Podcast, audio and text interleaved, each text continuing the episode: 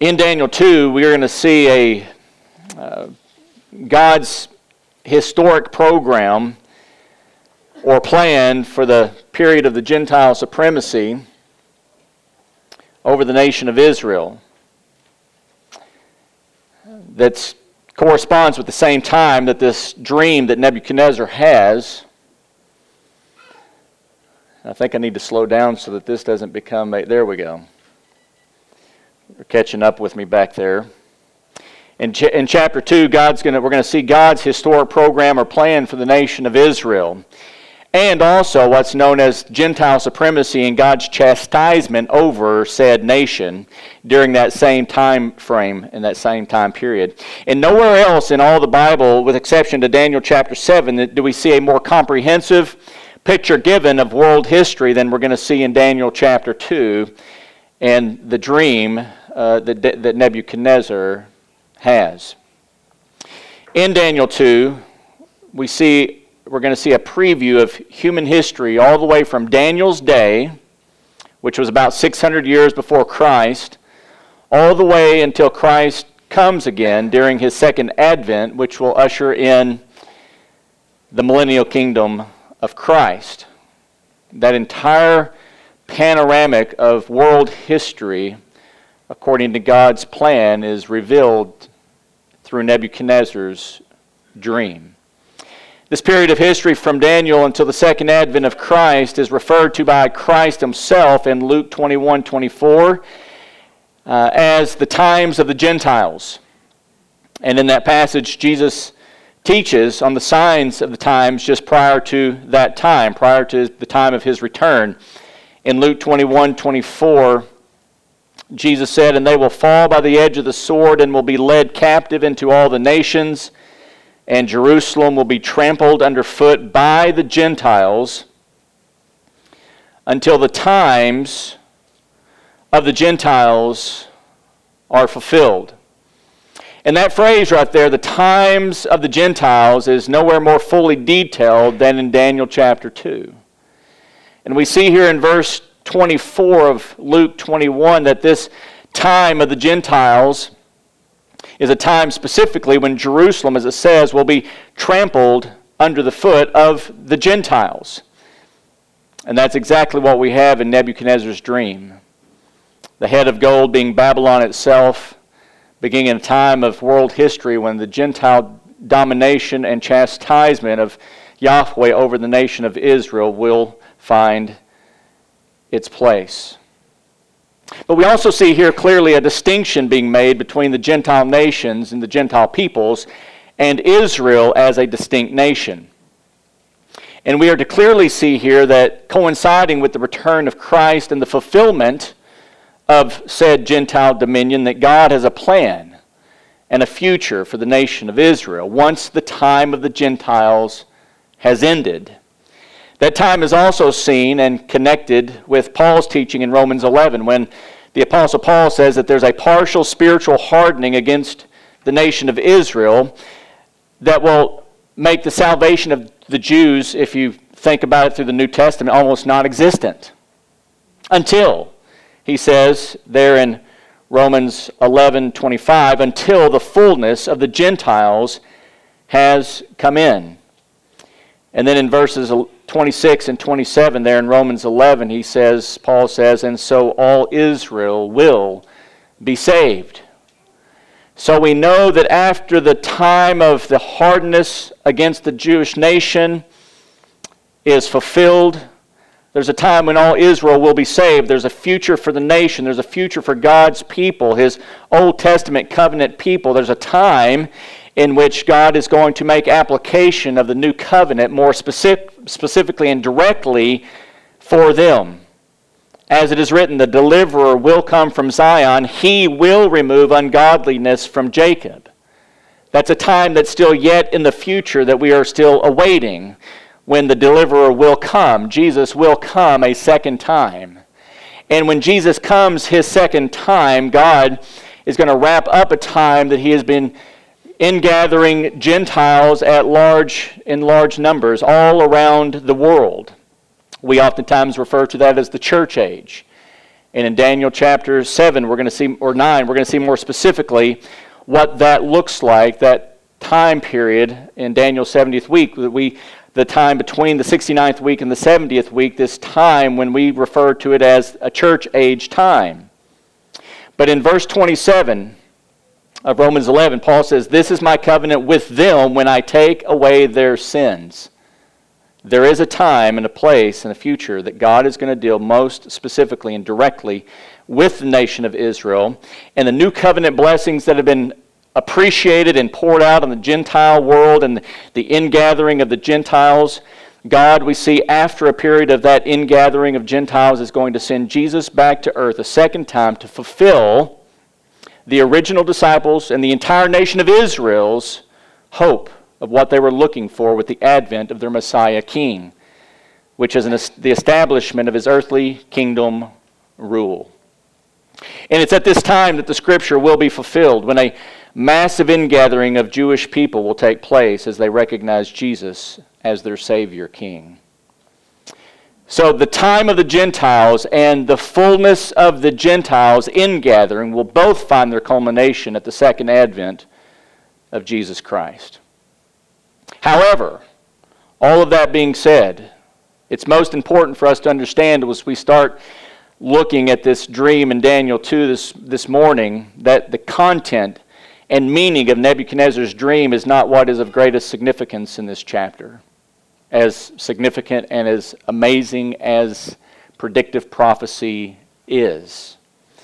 I believe the most important thing here for us to understand is the fact that it's Daniel's God, our God, is the one who controls said future.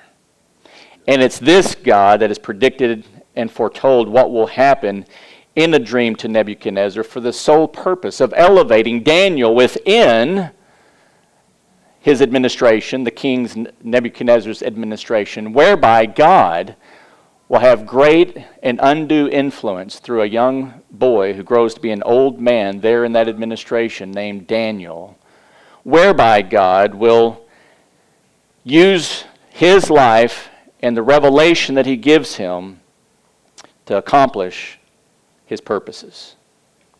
Amen? And that's the God that we're here to learn more about as we sing songs of worship to Him, as we seek to serve Him, as we gather as a local church, and as we scatter to be ambassadors for Christ as though in chains. Because we believe the revelation that was given in Daniel chapter 2 to be of God and that Jesus will come again. So, the outline that we're going to use this morning, we obviously can't get through the entirety of chapter 2. There's some, uh, what have we got, 49 verses. And if you know me, I'm, I'm doing well just to get through about 10, usually on a given Sunday. And so this morning we're going to get through 23 by the grace of God. The first portion here from verses 1 through 13, we're just simply going to look at the king's dream and his decree. And then the second portion, we're going to see Daniel's discretion and discernment from verses 14 through 18. And then the third portion, the dream revealed and Daniel's praise, verses 19 down through verse 23. So let's take a look at chapter 2, verse 1 together. The king's dream and decree. Now, in the second year of the reign of Nebuchadnezzar, Nebuchadnezzar had dreams, and his spirit was troubled, and his sleep left him. Now, there's a couple things uh, by way of housekeeping that perhaps need to be noted here. And this probably isn't something that you might normally try to make note of. But if you do much study and reading, uh, historically, that is, of, uh, of biblical scholars and critics, more so, on the book of Daniel, they tend to take issue with chapter 2, verse 1, and the issue of timing, where it says, In the second year of the reign of Nebuchadnezzar. The, and the potential problem in this time mentioned is that it appears, from their perspective, to contradict what was recorded in Daniel chapter 1 about the training the timing of the training of the Hebrew young men. In Daniel 1:5 it says that the training was for a period of 3 years after which they were examined and put into service before the king. So critics of the word of God jump on issues like this and say that the Bible simply contradicts itself. Ergo, it can't be trusted in this area, and, and thus it shouldn't be trusted in, in others as well. However, um, that simply isn't the case on an issue like this. I mean, if you were, let's say, writing a document and you know that you were writing somewhat of a forgery of a document and you were going to pretend that you were writing it, you know, 600 years prior to the time that you were writing it, you think that the writer of said document would make notice of a potential contradiction as easy as this one would be, going from the end of our chapter 1 into what we call chapter 2, and would have made some. Um, some corrections, thank you, along the way to make certain that future critics couldn't so easily point that out. However, um, critics today fail to recognize and this is what most Daniel scholars will hold to that Daniel's recording of time here is in keeping with what's called the Babylonian manner of dating, the, the dating that is of a king's ascension to the throne. That during the first year, or what's called the ascension year of a king, whether it's a full year or a partial year, that year doesn't technically count as year one for said new king. So Nebuchadnezzar's ascension year would have been Daniel's first year in training, having been taken into captivity, which would have made Daniel's second year of training the king's first full year as king, and then Daniel's third year of training the king's oh second year during the reign of Nebuchadnezzar. And if that's maybe not uh, quite as clear as you might like it to be, um, be of good cheer immediately following service today. Just make certain that you hook up with Pastor Matt, and he is fully uh, prepared to give you a scholarly dissertation on the Ascension King, Year of Kings, back 600 years before the coming of Christ. Pastor Matt, you know, other duties as assigned. There, right there, there you go, buddy. Now, while I believe that to be the best and the most obvious option that, that needs to simply be understood here. I, was, I also have a second option of my own that works just as well that still acknowledges the ascension year of kings not being counted as their first year. And so we start by asking the question, what does the text say? Which I think is one of the best and my favorite questions while doing Bible study, right? What does the text actually say. So we look at the text and it says, In the second year of the reign of Nebuchadnezzar, Nebuchadnezzar had dreams, and his spirit was troubled, and his sleep left him. So what do we know? By way of very simple observation that in the second year of Nebuchadnezzar's reign, he had dreams. And his spirit was troubled because of these dreams, and his sleep left him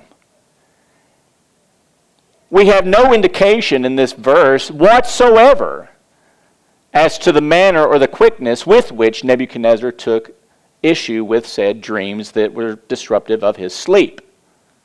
We don't know, perhaps, if he waited until his third or his fourth or perhaps his sixth year to finally call the, the wise men and the conjurers and the Chaldeans, as we're going to see in verse 2, before him. We have no reference to time whatsoever as to how quickly Nebuchadnezzar made this an issue with which he was seeking to have the knowledge gained from his wise men. Are you seeing this? We have no idea. However, skeptics today want to use Daniel 2:1 as some of their proof positive that God's word has inherent flaws. Interesting. No such flaws whatsoever. So, whenever you're out witnessing and you're using Daniel chapter 2 to do witnessing, which I'm sure most of you do often, because Daniel chapter 2 and the predictive prophecy that we have there is so staggering that if Daniel was written 600 years before Christ, as is claimed historically, and as was codified through the Dead Sea Scrolls, and the dating that they put on the Dead Sea Scrolls, and it predicts, as it does, the cutting off of Messiah, as we see in chapter 9. You think that in witnessing to lost people, they would find that very interesting indeed. So, I propose that perhaps somebody who's into writing tracts, and there, perhaps there is, Roy, so track out there on Daniel chapter 2, I just don't know. But the use of that would be a very effective tool in witnessing indeed. Now, notice what the king does once God has fully gotten and arrested his attention. Verses 2 through 6. Then the king gave orders to call in the magicians, the conjurers, the sorcerers, and the Chaldeans to tell the king his dreams. So they came in and stood before the king. And here's the key part that the king was seeking for to tell the king his dreams. Okay? And here in verse 2, we see that the king is very determined, obviously, to find out what his dreams meant. So we see that he brings in the magicians. He calls in the magicians, those who practiced magic and fortune telling. He called in the conjurers. These were the astrologers of the day, people who tried to foretell the future through the reading of the stars. It says that he called in the sorcerers, those who tried to communicate with the dead through the use of drugs and the, the spirit world through demons. And it says that he also brought in the Chaldeans. These would have been the philosophers, the scientists, the wise men of his day, among whom would have belonged Daniel and uh, his friends, who it seems in the initial uh, bringing in before the king were not bodily present, but Daniel would have been amongst this group known as the Chaldeans, uh, wise men. All the king's advisors we see here are summoned for the purpose of telling the king his dreams. And in verse 3, it says, The king said to them, I had a dream, and my spirit is anxious to understand the dream. Then the Chaldeans spoke to the king in Aramaic, O king, live forever. Tell the dream to your servants, and we will declare the interpretation. Verse 5. The king replied to the Chaldeans, The command from me is firm. If you do not make known to me the dream and its interpretation, you will be torn limb from limb, and your houses will be made a rubbish heap. Now, just a little note bene right there, if you just kind of put your finger right there and we stop. This, this um, statement here, you will be torn limb from limb, and your houses will be made a rubbish heap, gives us a little bit of insight into how the king treated those who were in his administration. And so when we go back to chapter 1, and we see Daniel seeking permission from the eunuch that was put in charge over him. You can understand the fear that he would have had in not doing precisely what the king had told them to do in giving food and drink from the king's table to these young Judean boys. And for Daniel and his three friends to have made the request not to, and for him to have granted such request, I think we clearly can see as an, as an act of God which we talked about in chapter 1. But we see here a little bit more of the consternation and the not just the potential threat of death, but the, the real threat of death that said eunuch or Arioch would have faced by not doing as the king said and giving Daniel and his three friends food and drink from his table. Verse 6 But if you declare the dream and its interpretation, you will receive from me gifts and a reward and great honor. Therefore, declare to me the dream and its interpretation. So, even here in the king's declaration of what they will receive, you will receive from me gifts and reward and great honor. Now, we have the privilege and the insight of reading this uh, 2,600 years after the fact. But we can see that God is in the process of setting the stage such that Daniel will have great elevation and gifts and reward and honor within the administration of King Nebuchadnezzar. We're already starting to see little snippets of this, of how God has directed the king's heart like a channel of water he moves kings' hearts wherever he so wishes. And he has moved the king to make declarations such that, in shortness order here, Daniel will be the man who receives such elevation. And they all know that they're in trouble. I mean, all of these that have come before him. They know they're in trouble when the king refuses to tell them his dream and continues to insist that not only do they tell him the dream, but also the interpretation as well. And the king knows that anyone potentially could just come up with an interpretation of any dream. I mean, if you were to give me a dream you had, I could make up any wild imagination, tell you what the dream means, and you would have no way to verify whether or not that was the meaning of said dream. But if I could tell you your dream and then give you an interpretation, you're going to be way more assured that the revelatory power I have with the gods is assured. And that's what Nebuchadnezzar rightly understands.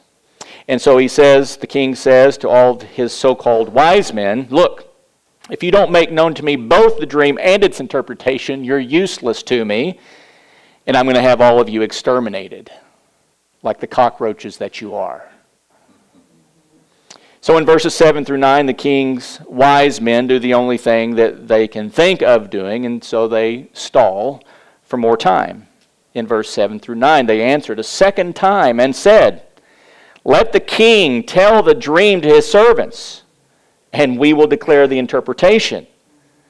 The king replied, I know for certain that you are bargaining for time, inasmuch as you have seen that the command from me is firm, that if you do not make the dream known to me, there is only one decree for you.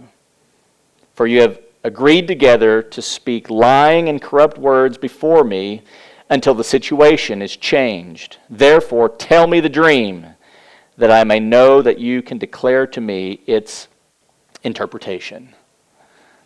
Pretty wise king, eh? And again, realizing the degree of their trouble, the king's wise men uh, give one more shot across the bow in verses 10 and 11.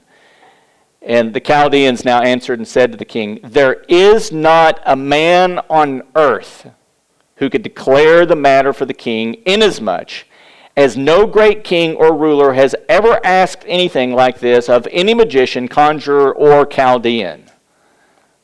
Kind of sounds like he's trying to save his skin, doesn't it? Because that's exactly what he's doing. Moreover, in verse 11, the thing which the king demands is difficult, and there is no one else who could declare it to the king except gods, whose dwelling place is not with mortal flesh. They tell the king, Look, there isn't a man alive who can do what you're asking. Only the gods can do this.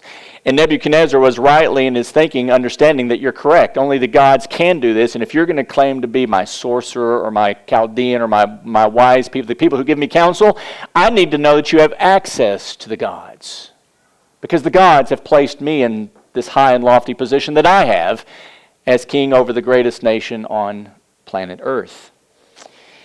And so they inform him that that's impossible because what the king is looking for can only be done by God himself. And that's what we that's why we cherish and relish our scriptures, the word of God, because it is exactly that. It is a, it is a revelatory word from God to people, and he superimposed even the writing of the words that he used men to write, so that the very words that we have in scripture are the very words of God, and we can know with certainty that they are God's words.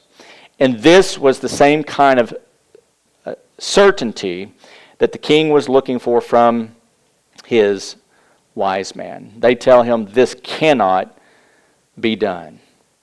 This acknowledgement, as truthful and as humbling as it certainly would have been for these magicians and the Chaldeans and the conjurers, um, it did not appease King Nebuchadnezzar and his wrath. Look at verse 12 and 13. He said, Because of this, the king became indignant and very furious and gave orders to destroy all the wise men of Babylon. So the decree went forth that the wise men should be slain, and they looked for Daniel and his friends to kill them. So that's what gives us the indication that Daniel and his friends weren't a part of the group that originally went before the king. And we're also going to see that Daniel seeks permission later here in a few verses to have a hearing before the king. So here we see clearly that the response, though honorable and noble because it's truthful finally. It's, it's infuriating to the king. And he has made the connection, perhaps, that all along, all the perhaps other interpretations that they have made for him in the past were, as he said, nothing more than lies and deception.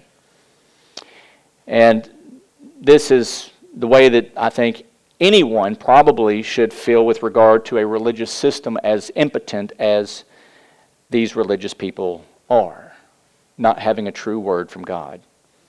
So the king, in his anger, ordered all of them in his entire kingdom to be executed, including Daniel and his three friends, as well as all the other Judean boys who were trained for service in the king's court as well.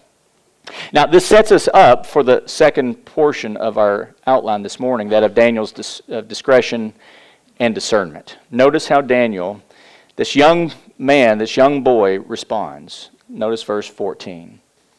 It says, Then Daniel replied, so they went looking for Daniel, right? We see over here.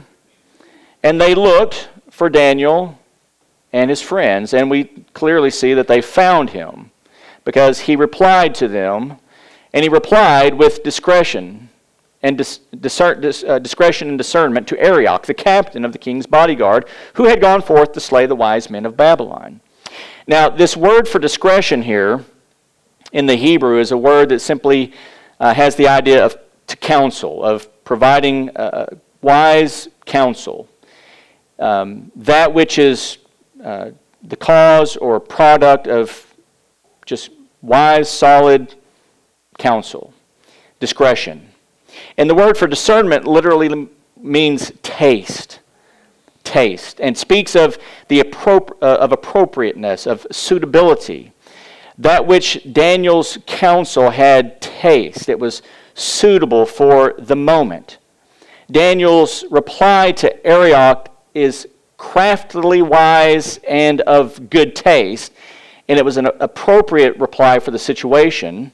One that, again, gains Daniel some favor uh, before Arioch and is going to find him with a, place standing before the king. And one of the things that's extremely imp- impressing about this young Daniel, just like we noticed in chapter 1, is how Daniel has a calmness of spirit when put under extress, extreme duress. A calmness of spirit when under extreme duress. And it would seem to me that that's not something that's very typical of most people, and especially of young people who are prone to great excesses emotionally.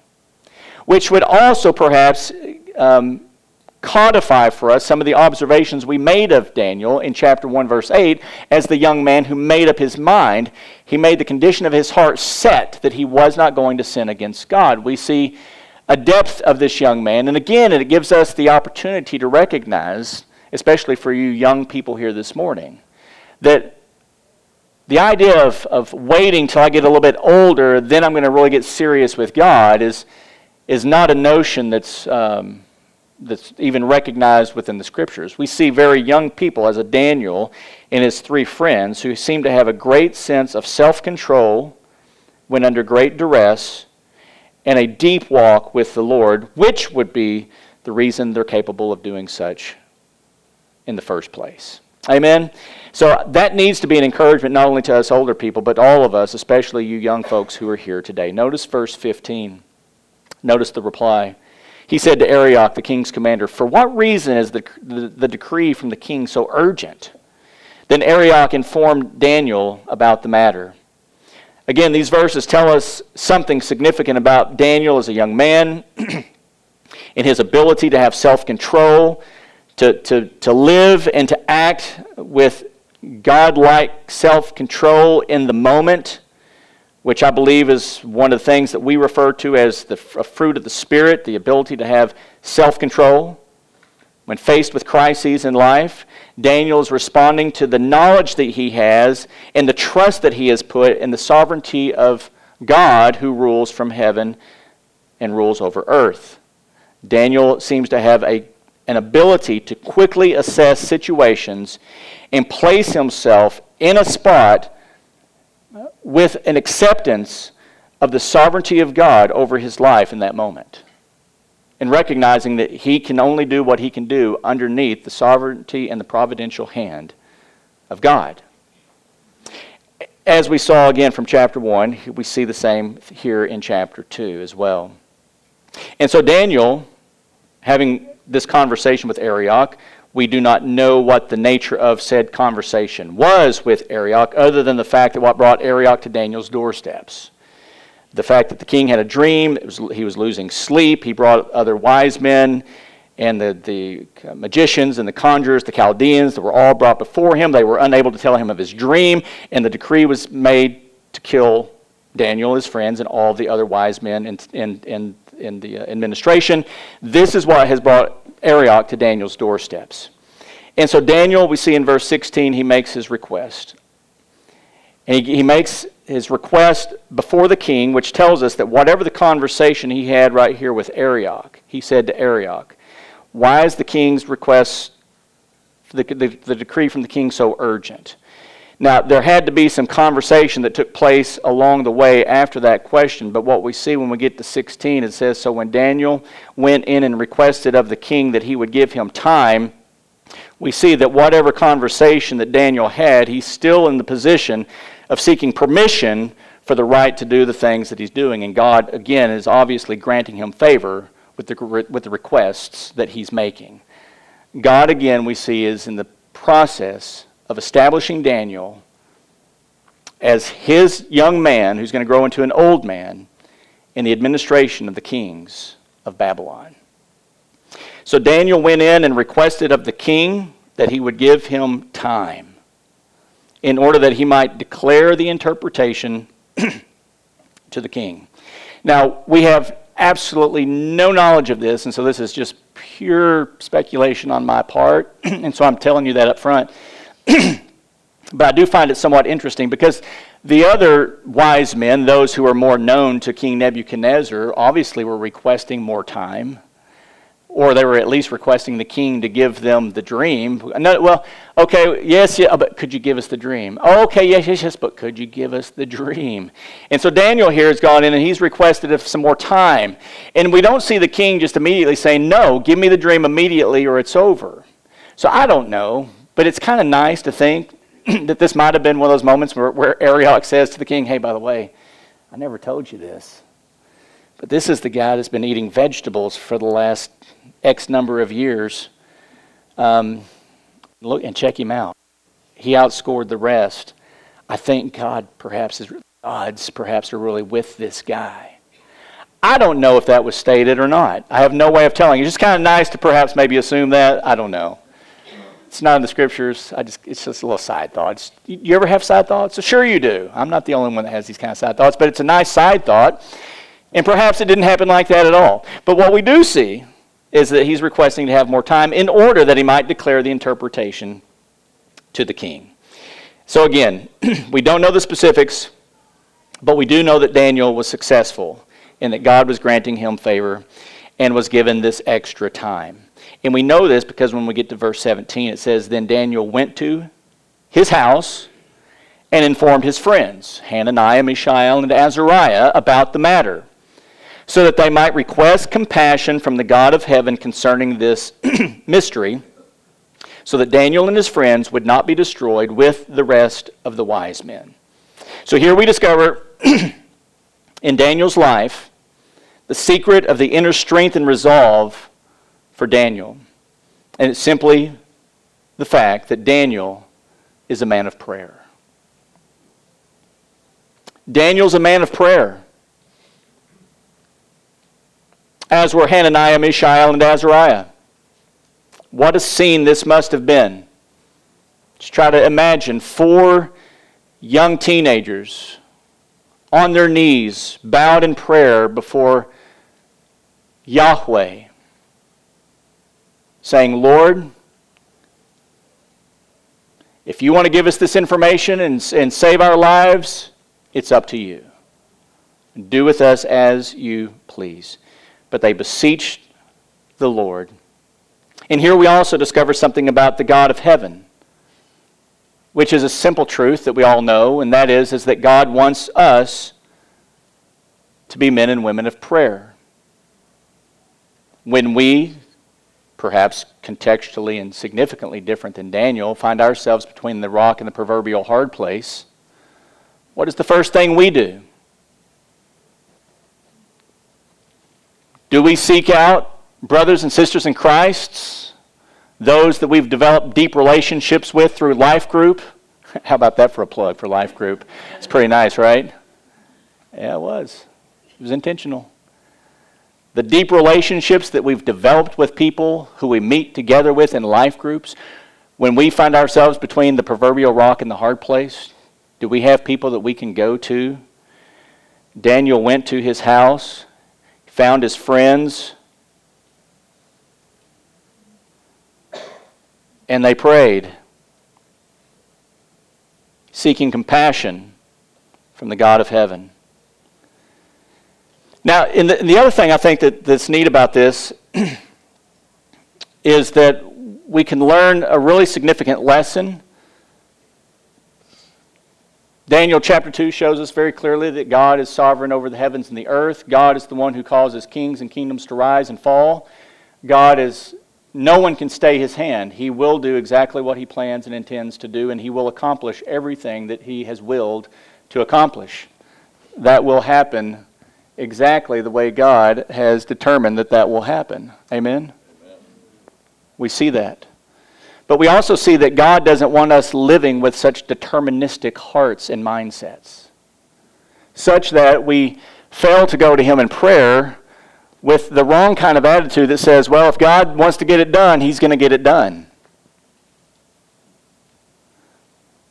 God will accomplish His will on earth as it is in heaven. Amen? And one of his wills on earth as it is in heaven is for the development and the growth of your faith and your spiritual process and progress more into the image of Jesus Christ. That's why we have such beautiful verses as Philippians 2 13, that God is at work in you to will and to work for his good pleasure. That's what God is up to. He's at work in you to conform you more into the image of Jesus Christ, and He has ordained both the means and the ends by which His will gets accomplished. And so Daniel and his friends, being godly young men as they were, they were they made up their mind they were not going to sin against God. They loved God. They loved His Word. They understood that God ruled from heaven above. They, they understood their Old Testament. But we see that they also recognized that God wanted their hearts to come before Him in prayer and to seek His face to accomplish the will that God was wanting to have accomplished. And I'm praying that God has the will to have this thing stay on my head. All of a sudden, it keeps popping off my ear and is becoming a major distraction to my thinking process. I must be at a good point in the text right here, so listen up. God wants you praying. God doesn't want you just assuming that, well, since I know God's sovereign and God's going to get every, He's going to do it anyways. No, He wants your heart to be supple and, there it went again, and soft before Him. He wants to have a relationship with you that's, that's intimate, where you seek his face, for his compassion, and for his knowledge, and for his wisdom. He doesn't want us to have some super ultra deterministic idea that there's no need to go do the work of evangelism because God's going to save exactly who he's going to save, right? But he's also ordained the means, and those means are you. And He wants you crying out to Him day and night and, ha- and, having a prayer list of individuals for whom you can go and share your faith with. And whenever you get stuck between a rock and a hard place, He wants you also to have friends. Friends. Like Daniel has friends. Where you can go and seek compassion from the God of heaven. So that He can, Philippians 2.13, be at work in you to will and to work for His good pleasure in your life. You following me? That is such a, a, an important and significant truth that we need to ascertain, and we see that very clearly here with Daniel and his friends. They are young men of prayer. Where am I? Verse 19, I think, because it says 18. This thing's got me so convoluted. I've never had this thing do this in such a long time. All of a sudden now it's really bothering me. I might need some duct tape. Anybody got some duct tape? I can just strap this thing right to my face. Thank you, Matt Harkey. What you bringing me? My ear, my ear is growing. What do you, what do you got, man? What is that?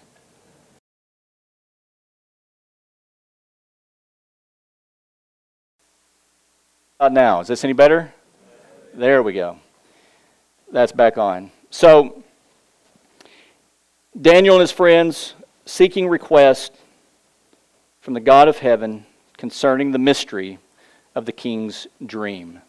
And then we get to verse 19, and notice it gets us to the third portion here where the dream is revealed in Daniel's praise, 19 through 23. Notice verse 19. Then, then, and I love this first word right here of verse 19 because it precedes, it precedes this portion over here where it says that they got together as friends and they requested compassion from God concerning the matter. Then, as a result of seeking the face of God, then God revealed this mystery to Daniel in a night vision. God still in the work of growing and grooming Daniel's heart to have full confidence in Him, to come before Him in matters when he's in, in, in need. Daniel, a man of prayer, then the mysteries revealed to him in a night vision. Then Daniel blessed the God of heaven. So after the revealing of the mystery, Daniel erupts with a psalm of praise to his God for giving him the king's dream as well as its interpretation. Notice the psalm of praise. In verse 20, Daniel said, Let the name of God be blessed forever and ever, for wisdom and power belong to him. It is he who changes the times and the epochs. He removes kings and establishes kings. He gives wisdom to wise men and knowledge to men of understanding. Verse 22 It is He who reveals the profound and hidden things. He knows what is in the darkness, and the light dwells with Him. To you, O God of my fathers, I give thanks and praise, for you have given me wisdom and power. Even now, you have made known to me what we requested of you, for you have made known to us the king's matter. We see here that Daniel's praise focuses on two aspects of God's character, both of which play a pivotal role in the chapter. Look again at verse 20. Notice what Daniel says after saying, Let the name of God be blessed forever and ever. He then gives the reason why. For wisdom and power belong to him. I've said this before, maybe not recently, but the most important thing you think are the thoughts you think when you think about God. Because the thoughts that you have when you think about God will ultimately determine the course of your life and your eternity. Daniel's thoughts toward God were that he was a God of wisdom and all power belonged to him.